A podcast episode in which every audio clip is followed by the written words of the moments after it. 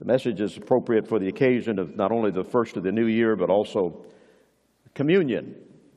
Would you take your Bibles, if you're not already there, turn to Exodus chapter 12. This is the passage that talks about the observance of the first Passover, the instructions given.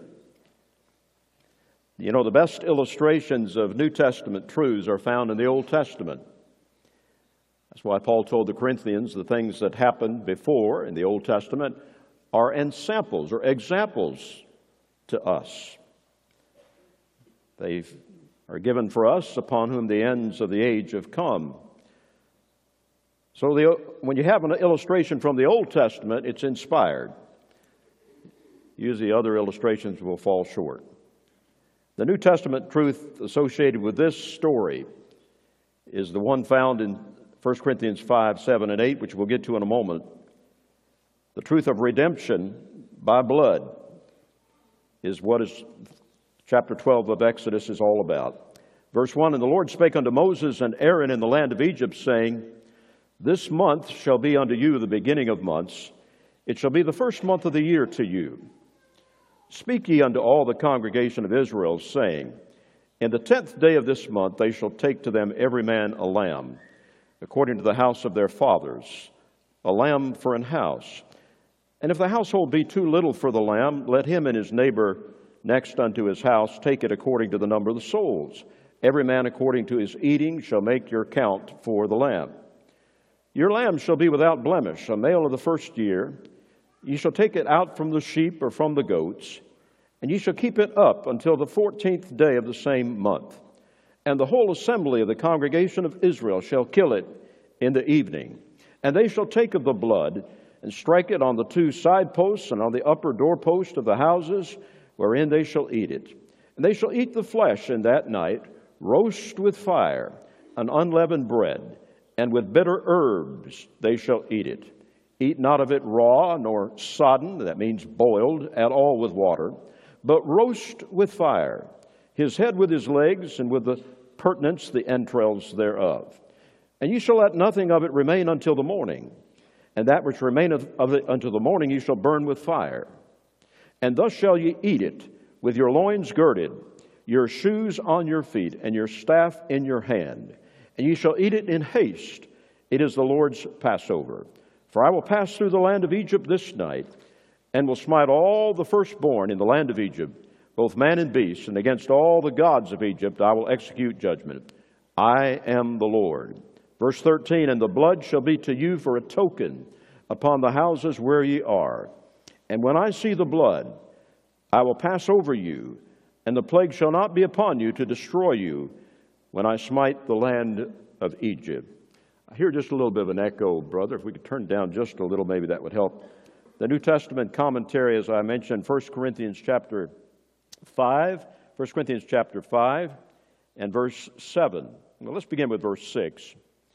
There's a reason Paul is saying this to the Corinthians. It's, they had some holdovers from the world and the flesh that still needed to be dealt with. He said in verse 6, Your glorying is not good. Know ye not that a little leaven leaveneth the whole lump? Purge out, get rid of it, the old leaven, that ye may be a new lump, as ye are unleavened. For even Christ our Passover is sacrificed for us. Therefore let us keep the feast, not with old leaven, neither with the leaven of malice and wickedness, but with the unleavened bread of sincerity and truth. No event in the book of Exodus more clearly speaks of Christ and his atoning blood than the slaying of the Passover lamb. Yes, there's much throughout the Pentateuch about sacrifices, and they all picture Jesus and his work of salvation or sanctification. But nothing speaks more of Christ than what we just read about. And of course, the inspired comment there in 1 Corinthians chapter 5 For even Christ, our Passover, is sacrificed for us. The Passover observance was foundational to the life of the nation Israel. I think it's significant there in verse 2 of, of chapter 12 of Exodus that the Lord told Moses, This month, the month Abib, roughly corresponding to our April. This month shall be unto you the beginning of months. It shall be the first month of the year to you. Many of you within the last few days have put up a new calendar or turned a page if you have a more than a one year calendar. And the first month, the beginning of the religious calendar of the Jews was the month of Abib. It was it began with the observance of the Passover. Life begins at Calvary. Life begins at Calvary, where the blood was applied to your heart and life and mind. Redemption by the blood of the, God's Lamb is foundational for our spiritual life, for every true believer, not just when you get saved, but right on through, we need the blood. The first observance of the Passover was held on the eve of the exodus of Israel from Egypt. That's where it started. Redemption and deliverance are all intricately entwined. Life begins at Calvary. I cringe, I must confess, every time I hear some converted celebrity, and it doesn't happen as much now as it used to. There was a time when the, the, the end thing was to have some converted celebrity come through and dr- draw a big crowd at your fundamental church. But I cringe when I hear some converted celebrity glamorize their past life. I don't know about you, but I don't want to hear all the details about how much money he gave up how many women he seduced, how much liquor he could hold, how many Oscars or Emmys or medals he won. Just tell me what Jesus has done for your soul. Paul said, Those things that were men counted gain, I counted loss for the sake of the knowledge of Jesus Christ. Let me ask you something before we go any further. Do you remember when you had your exodus? You remember when you had your exodus from the world? from Egypt. When you said goodbye, world, goodbye, and you meant it. There's a song we don't sing much anymore. I love it. One verse says this Back to the cold world I will not go. Back to the old paths of pain and of woe. Back to the old life of sin. Oh no, I've had a glimpse of Jesus. Does your heart echo to that? I hope so. What kind of lamb was this Passover lamb in the way it pictured Jesus, the Lamb of God? I'll give you three things today. We won't get very far with a third one. Okay, I'll let you know that in case some of you get nervous. And it's after 12 and we barely touched the third point. Three things. We may have to continue this in another message. What kind of lamb? Well, first of all, it was a slain lamb. It was a slain lamb. Verse 6 gives us God's further instructions to Moses to convey to Israel about this lamb. He said Uh, in the latter part of the verse, And the whole assembly of the congregation of Israel shall kill it in the evening. The lamb had to be slain at the right time in the right manner. May I remind you that according to what Paul told the Corinthians, 1 Corinthians chapter 15, the first few verses, the gospel is not only that Jesus died and was buried and rose again, but that he did that according to the scriptures. Don't leave that out. It has to be according to the scriptures. The lamb had to die in the right way at the right time. I submit to you that no other creature could have typified so well the Lamb of God. Even to young children, you've seen this if you've gone to a petting zoo. There are certain animals to which they gravitate. One of them is the lamb, gentle and harmless and fuzzy and lovable. No other animal created by God so well pictures his son Jesus, who was holy, harmless, undefiled, separate from sinners. In many, many ways, Jesus was like a lamb. We could de- dedicate a whole message to this. He was like a lamb before his shearers is dumb, Isaiah said. Jesus opened not his mouth before his accusers and his persecutors. When he was reviled, he reviled not again. He just committed his soul to his Father who would judge righteously. But I believe the way in Jesus was, was most lamb like was is the fact that he was slain. His blood was shed, just like millions of innocent lambs throughout the Old Testament dispensation. And so the Passover lamb, the paschal lamb, portrays so well to the devout Jew the suffering of the silent, patient, harmless Messiah as he was slaughtered for our sins. It wouldn't have been any good. It wouldn't have done any good for the uh, father of each home of the Jews in Goshen in Egypt to have put a live lamb at the front door, tied up or pinned in. No, God didn't want an interactive nativity display. He wanted blood. An innocent lamb had to be killed. How? Well, it had to be killed as a substitutionary sacrifice. Only when Jehovah saw the lamb on the top doorpost and the side post would he be satisfied and pass over that house with the death angel, and a firstborn son would not be slain. Otherwise, the firstborn son was sure to be slain. And that would have meant the firstborn in Egypt and the firstborn in Goshen. Just because the Jews were in, the Israelites were in Goshen didn't mean that the death angel couldn't slay them there. And it didn't matter whether the firstborn son was one month old or a hundred years old. If the blood was not applied to the door, there would have been a cry go up at midnight because of death. You know, it's very interesting to notice the place where the lamb was slain. I don't know if you've made a note of this.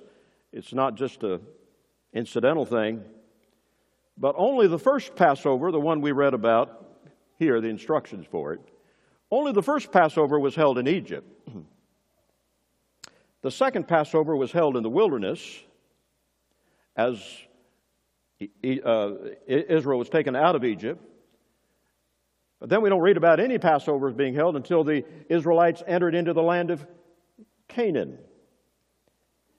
And by that time, God forbade them to slay the paschal lamb in their own homes.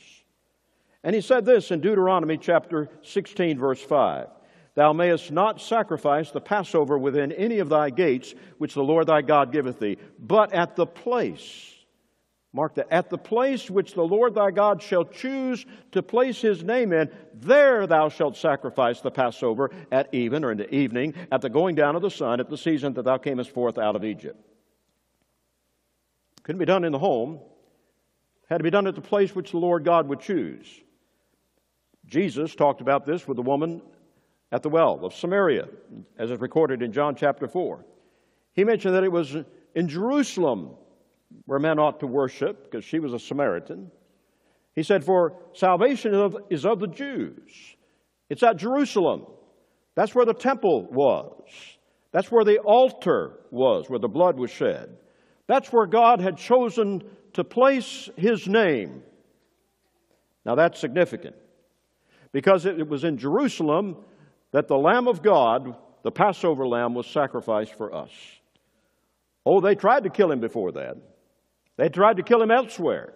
In his own hometown synagogue of Nazareth, they tried to drive him outside the city and make him fall down off of a steep cliff and kill himself, but it wasn't God's time. Jesus escaped out of their midst. They tried to stone him. Herod tried to kill him as a baby. But Jesus himself said, A prophet cannot perish out of Jerusalem. And so it was that the greatest prophet of all had to be sacrificed there. The prophet who was the Savior, the Lamb of God. Furthermore, God's Lamb was slain at Jehovah's own command. It was God who decreed, All the firstborn in the land of Egypt shall die. As I already mentioned, even though Israel was in the land of Goshen and God put a difference as far as the plagues were concerned between them and the rest of, of Egypt, when it came time for the death of the firstborn, and the Passover, being in the land of Goshen, didn't make them exempt. They had to apply the blood. Why? God accepted the substitute. He was satisfied by the blood of the Lamb.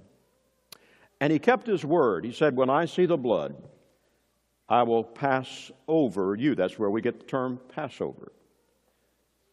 Again, if he did not see the blood, there would be a great cry of bereavement at midnight. That Hebrew word Passover is so beautiful, so descriptive. It is the word Pasak. In Isaiah 31, verse 5, it pictures a bird protecting her nest by fluttering over it. spreading and flapping her wings. What a beautiful picture of Jehovah.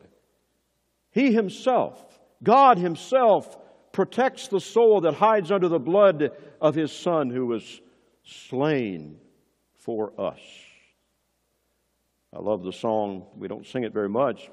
More secure is no one ever than the loved ones of the Savior. No one is more secure than that. I came across a true story told by Dr. Herbert Lockyer. He tells about the fact that there was a monument to a lamb in a certain city that a traveler visited. It was in a most unusual place. It was so conspicuous. It was a, atop a public, a public building. A spire on that building had a stone figure of a lamb inserted about two thirds of the way up. The traveler was very curious, so he stopped a, a passerby that looked like a, a, local and he said, Excuse me, sir, but I, I, I'm a visitor, I'm a stranger here, and I'm just wondering, I'm very curious, could you tell me if there's a story behind that unusual spire? And the local was very accommodating, said, Yes, I, I most certainly will. I lived here. I actually saw this building go up. I saw the masons working on it. I saw them working at the level indicated by that stone lamb, and one of those workers lost his balance and fell. And as you can see, it was a good way down, quite a vertical fall. Was he killed? The intrigued traveler asked. The local said no. And that's the miracle. Those who saw him fall, and there were many, expected to find his mangled, lifeless, bloody body on the pavement. But though he was shaken badly and bruised, not one bone was broken. And the reason was there was a flock of lambs on their way to the slaughter at that very moment. And the mason landed on the back of one of those sheep, killing the sheep, but breaking his fall. The lamb was killed, but though badly bruised and battered, the mason recovered. The builder was so impressed with this miracle that he had the stone lamb placed there as a lasting tribute to the lamb that died to save a stonemason from certain death. That's a true story. Beloved, the Lamb of God has done far more than just save us from physical death. He broke our fall. He broke our fall all the way down to the bottomless pit of an eternal hell by giving his life. And in just a few moments, as we partake of the Lord's table, though we'll do it with the disposable elements there, that's a monument to the Lamb. I hope we look at it that way. We deserved eternal death, but the load of our sin fell on God's Lamb. He was crushed so that we could be spared. The Lamb was a substitutionary sacrifice but the slain lamb also furnished sustaining food. It wasn't just that the lamb had to be slain and, and the blood spattered and then everything discarded. No, in verses 8 and 9 we read, And they shall eat the flesh in that night, roast with fire and unleavened bread, and with bitter herbs they shall eat it. Eat not of it raw nor sodden. I told you that meant boiled at all with water, but roast with fire. His head with his legs and with the purtenance, that means his entrails thereof. I've never done this before. I've preached along this line, but I've never really examined each of those descriptions there, those specifications. I want to do so this morning. Let's look at them one by one. First of all, roast with fire. The lamb could not be eaten raw, couldn't just be boiled and then the meat eaten.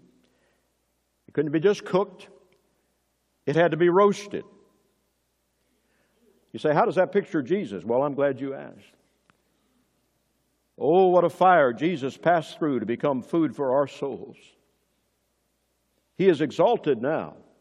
He's exalted far above all principality and power and every name that is named in heaven or in earth. But let's never forget what he passed through and what he endured to get there. And also, may I remind you, it is faith in the crucified Christ that saves. People can get all sentimental at Christmas time when they see a nativity scene like we had here and see a little innocent baby in the manger. People can get all weepy about that. But it's not the baby Jesus who saves. It's not the miracle working Jesus who saves. It's not Jesus in his final triumph and glory that saves. It is the crucified Christ who saves. It is the roasted lamb in the fire. Notice that the whole lamb was eaten. That's spoken of by verse in verse 10, and ye shall let nothing of it remain until the morning. Just eat all of it. No leftovers. That which remaineth of it until the morning you shall burn with fire. I'm not trying to be a popular preacher, you know that. Sometimes I say things that are pretty hard, but I'm going to give account to God for your souls. That's why I do it. It's because I love you. When it comes to taking Christ, when it comes to feeding on Him, you must have all of Christ or none. You can't just receive half of Jesus. Some people want forgiveness through Christ, but they don't want holiness. You can't get half of Christ. You can't receive Him as your justification and not as your sanctification. All He wants is all of you. The lamb was roasted entirely in the fire. The Passover was eaten, secondly, with unleavened bread. That's mentioned in verse 8. With very few exceptions, leaven in the Bible is a type of sin. Not, not every instance, but the vast majority of mentions of leaven. It's a type of sin because of its nature. Leaven permeates, it sours, it uh, spreads, it defiles. And what would happen in Bible times, a housewife would cut a chunk of dough off of a loaf. She would roll it into a ball. She would sour it in water, and it would become what you ladies know as a, a starter for fermenting another lump of dough, causing it to rise. Well, Paul refers to this with the Corinthians who are still plagued with holdover sins from the past. That's why he wrote the first letter to the Corinthians. This church had problems. They were getting drunk at the Lord's Supper. They had all kinds of divisions. They had a party spirit inside the church. They were going to court one with, with another, believers against believers, all kinds of problems. They were accusing him of having a secret life of sin, Paul. He was no longer popular. Paul had to straighten some things out. So, there in 1 Corinthians chapter 5, verse 6, if you can turn back quickly, we read it at the beginning. He says, Your glorying is not good. Know ye not that a little leaven leaveneth the whole lump? Purge out therefore the old leaven, that ye may be a new lump, as ye are unleavened. For even Christ our Passover is sacrificed for us. And then he goes on to say, Keep the feast with the unleavened bread of sincerity and truth, not the old leaven of malice and wickedness. Now, we don't talk about a leaven leavening the whole lump. We would say one rotten apple spoils the whole barrel, the whole bushel. The principle is the same. And the directions are the same. Find it. Find the culprit and get rid of it. Be ruthless about it. And you know what the Israelites would do? They'd take a candle, they'd scour every nook and cranny in the tent or in the house to find any crumb of bread, any piece of leaven, and they'd make sure they got rid of it. Paul says to these immature Corinthian believers, it's significant that he's talking to them here. Just as the Israelites in Egypt were to have no holdovers from Egypt, no holdovers from Egypt when they went out, but purge out the old leaven and eat only unleavened bread, so you are to take no holdovers from the old life. Purge it out. Listen, folks, the church is to break with the old life. The church is to be a new lump. Why? because Christ, our Passover, that's the reason, our Passover is sacrificed for us. What was it again that separated the Israelites from the Egyptians on that fateful night thousands of years ago?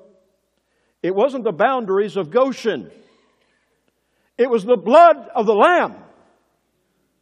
That's the only thing that separated them from the fate that the Egyptians experienced. The only thing. We are redeemed from all iniquity to be a holy nation and a royal priesthood. Don't take any holdovers from Egypt on your walk of redemption. Again, I'm not trying to be popular, but I think we would be shocked to know how much immorality took place this week by people in this room or watching by live stream. I'm serious as a heart attack. Purge it out. Run from it. Extricate it. Be ruthless about it. Get rid of it. It's a matter of life and death.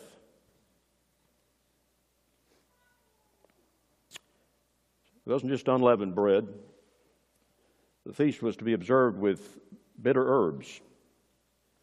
Even today, among even the, the Jews who just observe, for the sake of tradition, the Passover, they'll have usually two kinds of bitter herbs. I have hazaret, which is a whole thing, a whole horseradish, or another one called maror, M A R O R. Now think about what was eaten. Everything was significant. The roast lamb was delicious. I had some lamb this week. I hadn't had lamb in years, but I really enjoyed it. Grilled, grilled lamb, grilled mutton. Roast lamb was delicious, unless you just didn't like lamb. Unleavened bread, the matzah, was at least palatable, but the bitter herbs, I shared about this recently at another observance of the Lord's table, but I want to go a little bit further. I quoted what Paul said to Timothy in 1 Timothy chapter 1 verse 15.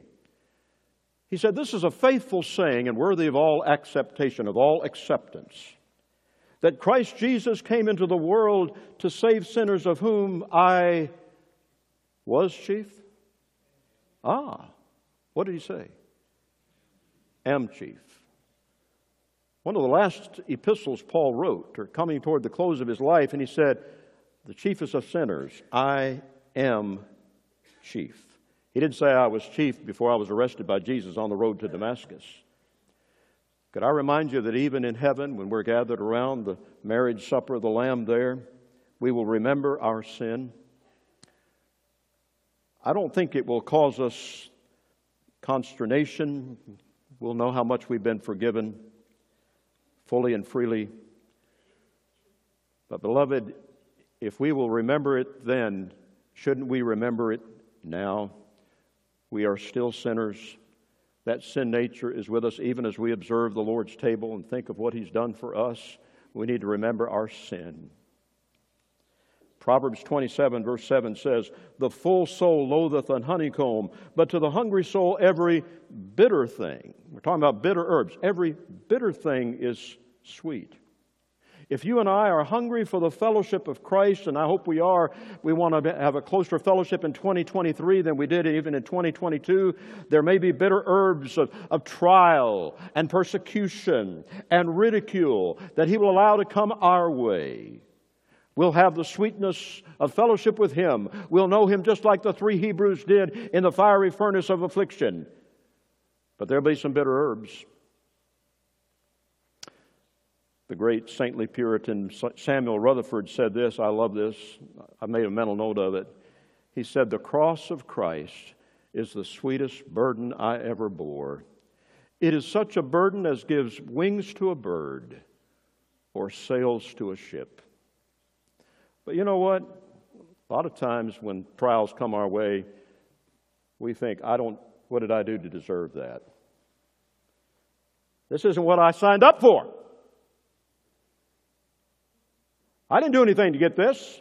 Instead of rejoicing that we're counted worthy to suffer shame for his name. Folks, we better change our attitude about that because the suffering's coming. In some places, it's already here. The cross of Christ is the sweetest burden I ever bore, but there's going to be some bitter herbs along with the lamb in our life. It's a slain lamb. Secondly, this as far as I'll get today, it is a spotless lamb. that is emphasized so much in verse 5 of Exodus chapter 12 Your lamb shall be without blemish, a male of the first year. You shall take it from the sheep or from the goats. Each of these qualifications mentioned in this verse suggests the fitness of the Lamb of God to be acceptable to his Holy Father. We just take for granted that, you know, Jesus died for us, and so his death atones for our sin. But listen, unless he had been the spotless Lamb of God, his death could not have atoned for our sin. He was a lamb without blemish. If a lamb was deaf or deformed or decrepit or diseased, it could not be the Passover lamb. It had to be discarded. And what does the Bible say about Jesus as our lamb in this regard? If you can turn to, if you will turn, please, to 1 Peter chapter 1, verses 18 and 19, a clear reference to this verse in Exodus. 1 Peter chapter 1 verse 18. For as much as ye know that ye were not redeemed with corruptible things as silver and gold from your vain conversation or manner of life received by tradition from your fathers, but with the precious blood of Christ, the precious blood of Christ, as of a lamb without blemish and without spot. I know you know this, but let's meditate on it for a moment. Jesus lived an absolutely holy life. He never sinned one time. He never had one impure thought.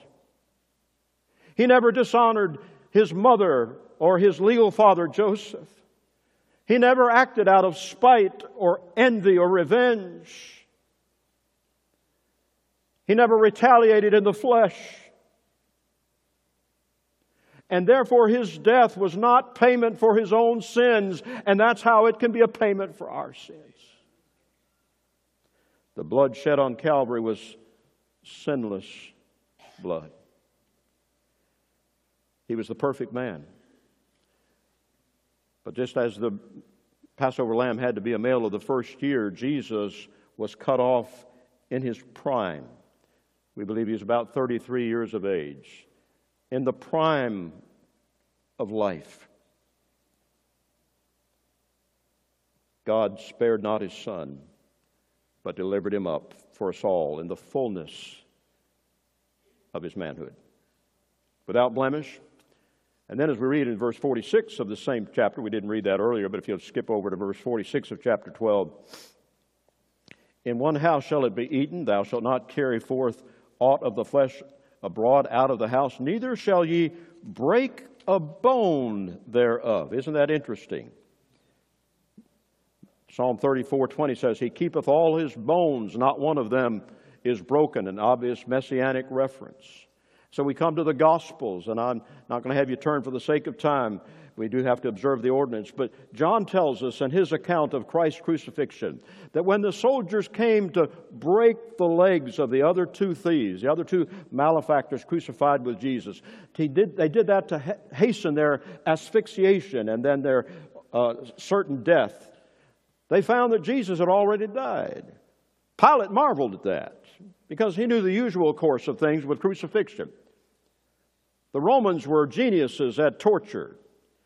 And a man didn't usually just stay on the cross for six hours as Jesus did. He stayed on the cross until his corpse rotted. He, didn't, he wouldn't die for days. It's remarkable that Jesus had already died. The soldiers knew it. They came and checked him out. They didn't take a maul and smash his femurs as they did other victims of crucifixion. Why did they do that? To prevent the victim from pushing up on his legs and catching a breath. Why? Because Jesus had already dismissed his spirit. His work was done. The scripture was fulfilled. No man took his life from him. Praise God and the Lamb forever. He was roasted with fire. The Passover was to be eaten with unleavened bread. It was with bitter herbs. He was a spotless lamb without blemish. Not a bone was broken. One more thing, and that was the lamb had to be set apart, had to be kept up for four days. The father of the house, the father of the family, didn't just go out on the on the morning of the Passover and say, Eeny, meeny, miny, mo. Which lamb is going to furnish supper tonight? No, he didn't do that. Verse 6 back there in Exodus 12 makes it clear that they would take a prospect and keep it up until the 14th day of the month, starting on the 10th day of the month. So for four days, this lamb was taken away from the rest of the flock, and it was kept alone. It was quarantined. The great Spurgeon proposes two reasons for this. I think he's right on, hits the nail on the head. First reason, he says, so the constant bleatings would remind the family of the solemn feast about to be celebrated. Probably some of them were pretty tired of it by the fourth day. But they, it reminded them what was about to happen and why. And also, the second reason was, was, to ensure that the lamb was out without blemish, because during those four days, that lamb would be subject to multiple inspections. Remember what happened to Jesus in the last four days of his life? He was inspected by all classes of persons, illegal trials, examined by the right wing Pharisees and the liberal Sadducees, by both Pilate and Herod, by the Jews and the Greeks, by the aristocracy and the common people. And what was the verdict? The verdict was this He's an immaculate lamb. I find no fault in him. Never man spake like this man. Even Judas said, I have betrayed innocent blood.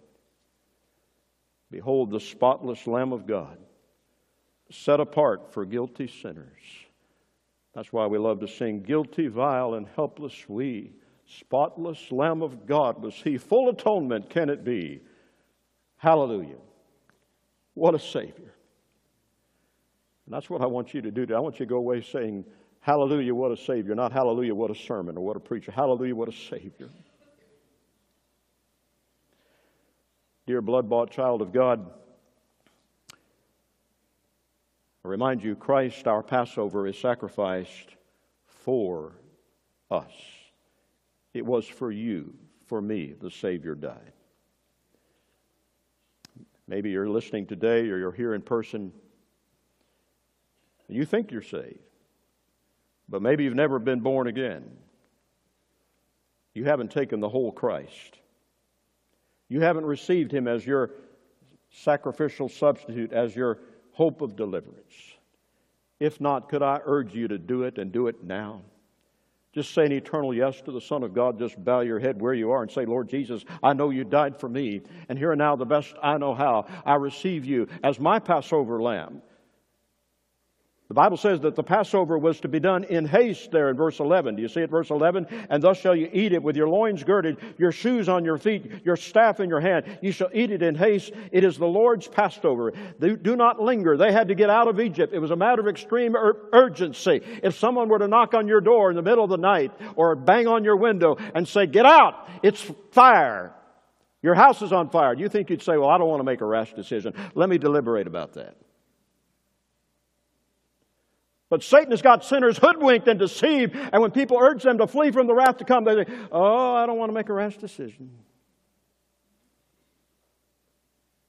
This is a personal matter. Oh, how ridiculous our excuses can be. I urge you to flee from the wrath to come. Do not linger. Get out. Let's pray. Father, would you awaken careless souls this morning? Another year has dawned, and some are still outside of Christ.